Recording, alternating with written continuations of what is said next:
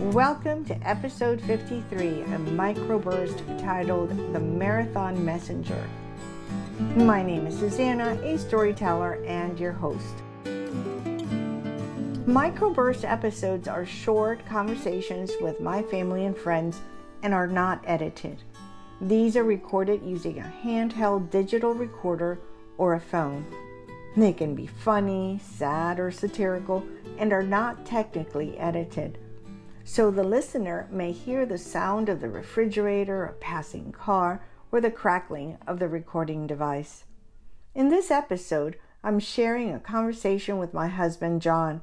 The conversation took place in the car as we were leaving a gas station called Marathon.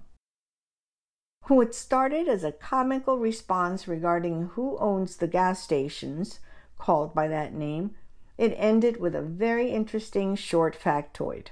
I hope you enjoy it. No, you can't just tell the story once because I wasn't prepared. So you, uh. I asked you who owns Marathon. It was Jack. Jack L Marathon owns, owns and then Marathon. and then I said, "Oh, you're just joking around with me."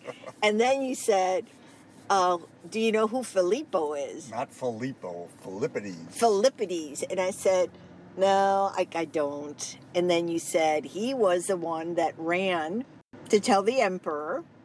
Right.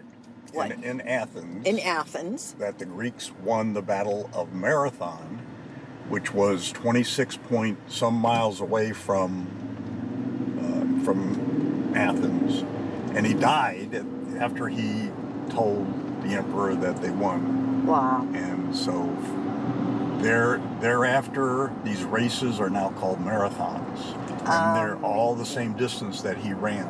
Oh, oh, really? Yep, twenty-six um, point some miles, something like that. Amazing! Wow. You're a walking encyclopedia, honey. Yeah, full of worthless knowledge. Thank you for continuing to support this Cuban Stories Project podcast and sharing our stories with family and friends.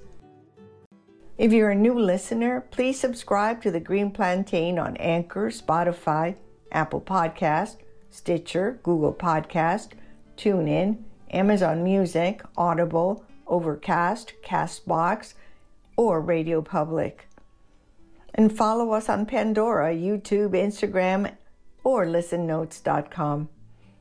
Or you can just say, Alexa, play the latest release of the Green Plantain podcast. I would be delighted if you leave me a comment or a rating to tell me how you like this podcast series.